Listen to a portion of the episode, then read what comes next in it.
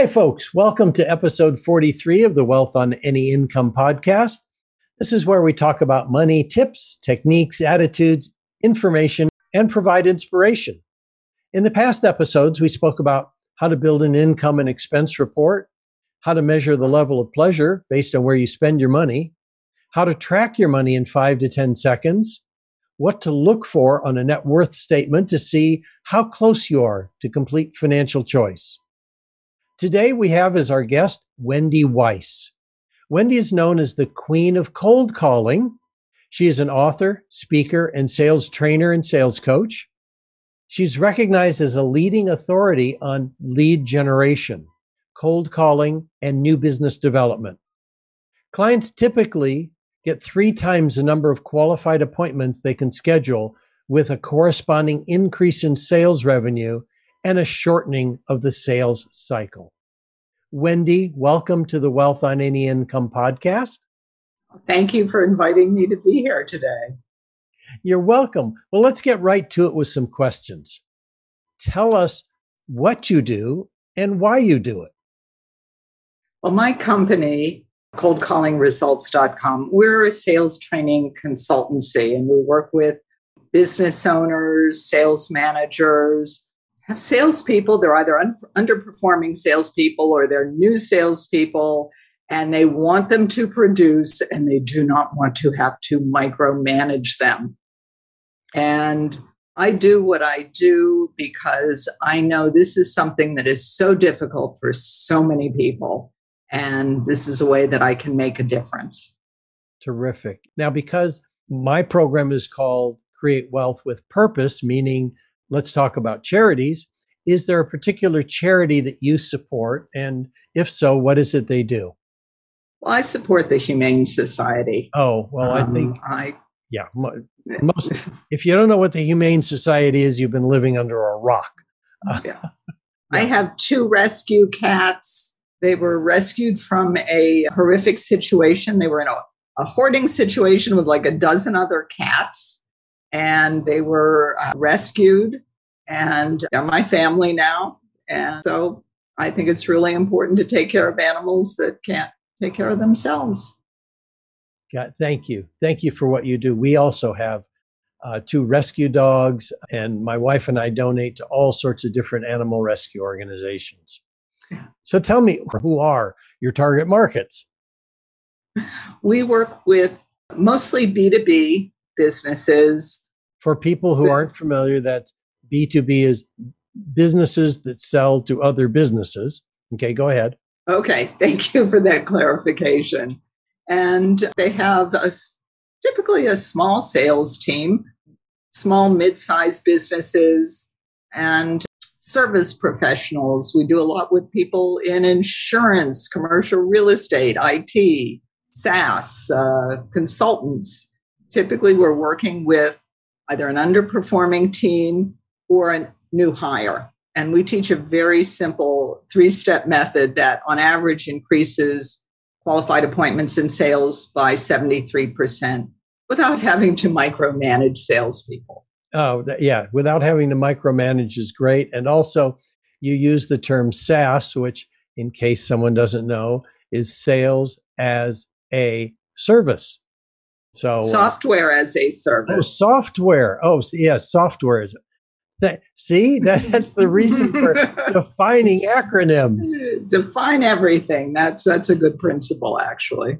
So let me ask you, what was your biggest failure, whether it was personal or business? My goodness. You know, my first career, I was a ballet dancer. I, I was never supposed to be a sales trainer. Um, I was supposed to be a ballerina. And I always felt that I did not progress in my career. I danced in the Corps de Ballet, a couple of different ballet companies, but I always felt like I didn't progress in my career the way I should have. And, you know, here's the thing when you're a ballet dancer, your career starts when you're really young, like 15 or 16. And we're so granular. We're like triple or quadruple type A. And nothing is ever good enough mm. because you can always, whatever you do, you can always be better. So I just never thought I was good enough. And that held me back. And what's really funny is when I started my business, I thought everybody would want to talk to me because I was an artist. So the point that I'm making here is your mindset. The, the way I thought, I wasn't good enough. It held me back. I didn't have the career that perhaps I might have had. But then when I started my business, I thought everybody wanted to talk to me because I was a former artist, which enabled me to start a business. um, oh, okay, yeah, sure. I uh, I'm not quite following that uh, line of thinking, but I I, I hear. But I'm not saying it made sense. From. I'm not saying it made sense. I, am simply the, saying yeah. that's the way I thought about it. I get it, and and that's that's why I'm laughing because I failed high school math, and so I went into a career that had nothing that had only math. Mm-hmm.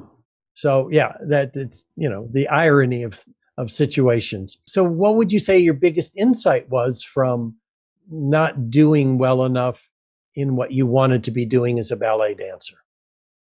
Well, it was that realization about mindset when we're doing training with, with clients and we don't focus on uh, we don't say now we're going to work on mindset but it pervades everything that we do because there are so many people that just they stand in their own way and that i think that is the hardest thing in the world just to get out of your own way so that you can do what you need to do because you can teach someone the skills that they need, but they need they also need to be able to execute. Yeah, and, yeah, it's like the old Henry Ford comment about uh, if you think you can or you think you can't, you're right. Exactly. What would you say are the typical feelings your prospects experience?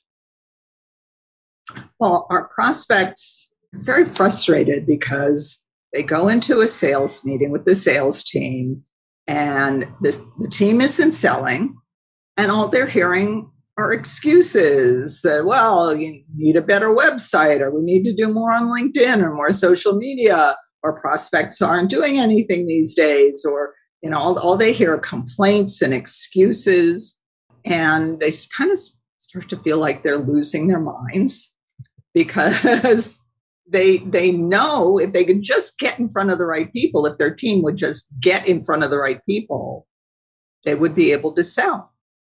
And so that's the problem that we solve is we help sales teams get in front of the right people.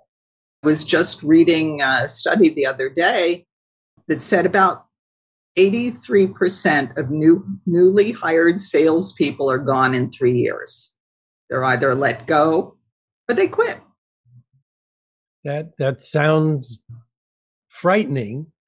Are there mistakes that the clients make when they're hiring salespeople? Is that why there's such a high failure rate? That's what I'll call it. Uh, absolutely. The biggest mistake uh, that I see is a company will hire someone and they teach them every last thing about whatever it is they're selling, which could take a really long time. And then they say, go find some clients. And they don't have anything in place for that new salesperson to actually be able to go find some clients. And so, step one, actually, we use uh, prospecting as a litmus test for whether or not a new hire will be successful because you can teach a brand new salesperson to prospect and set an appointment maybe for somebody else that knows what they're doing, but you can teach them to do that in a matter of months. It will not take years the way it might to turn them into a really great salesperson that knows everything about the product or service. But you can teach them. We do our program uh, three months. By the end of three months, uh, they're either finding opportunities or you know this is somebody that will never pick up the phone and talk to strangers, and you don't need to keep them around for three more years to find that out. So I'm hearing that one of the major mistakes is hiring a salesperson and not providing them the people or how to reach the people that they need to sell to. Exactly. Exactly. Okay. Do you have a case study of a situation where that's what you stumbled into and what did you do and what happened? What was the result?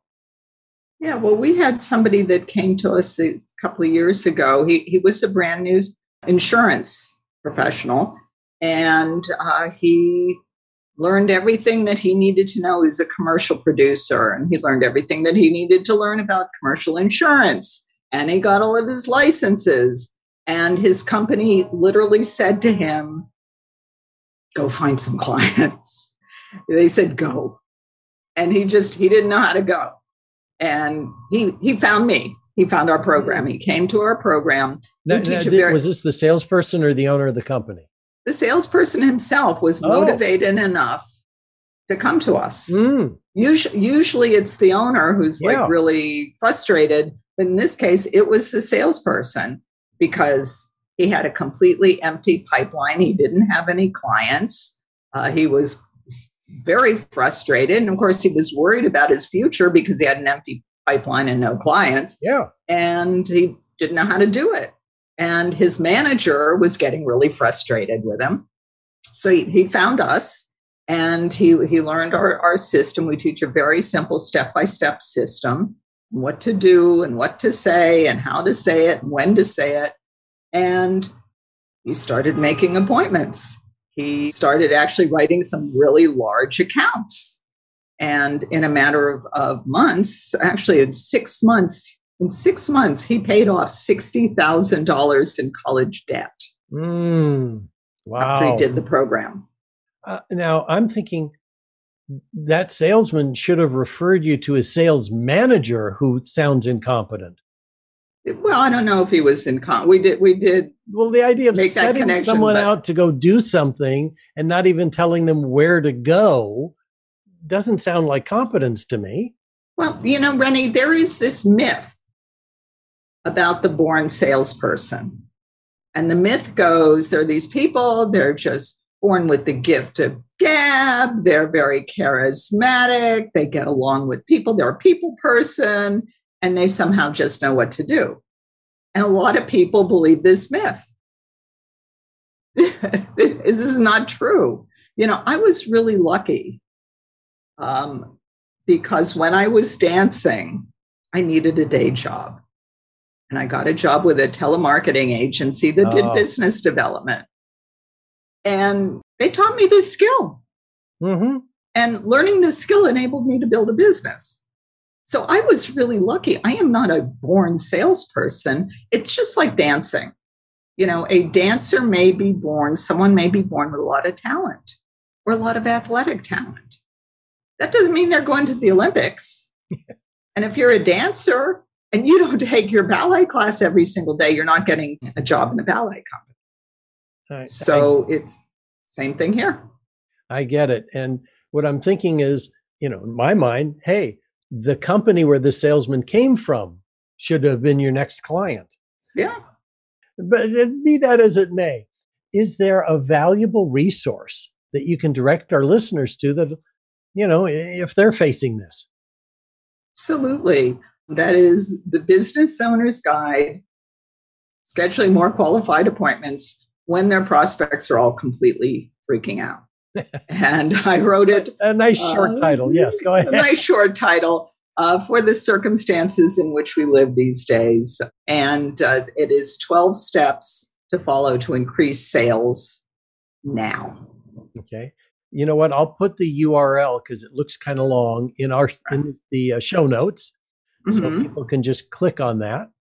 And is there a question that I should have asked you that would give uh, some great value to the audience? And obviously, uh, besides the question, what would the answer be?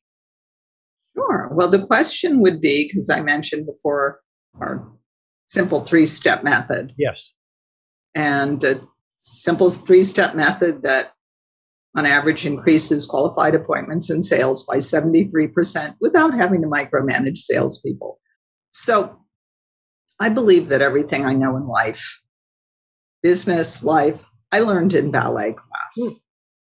This is what I learned in ballet class warm up. The first thing you do if you are a dancer is you warm up so that you do not hurt yourself.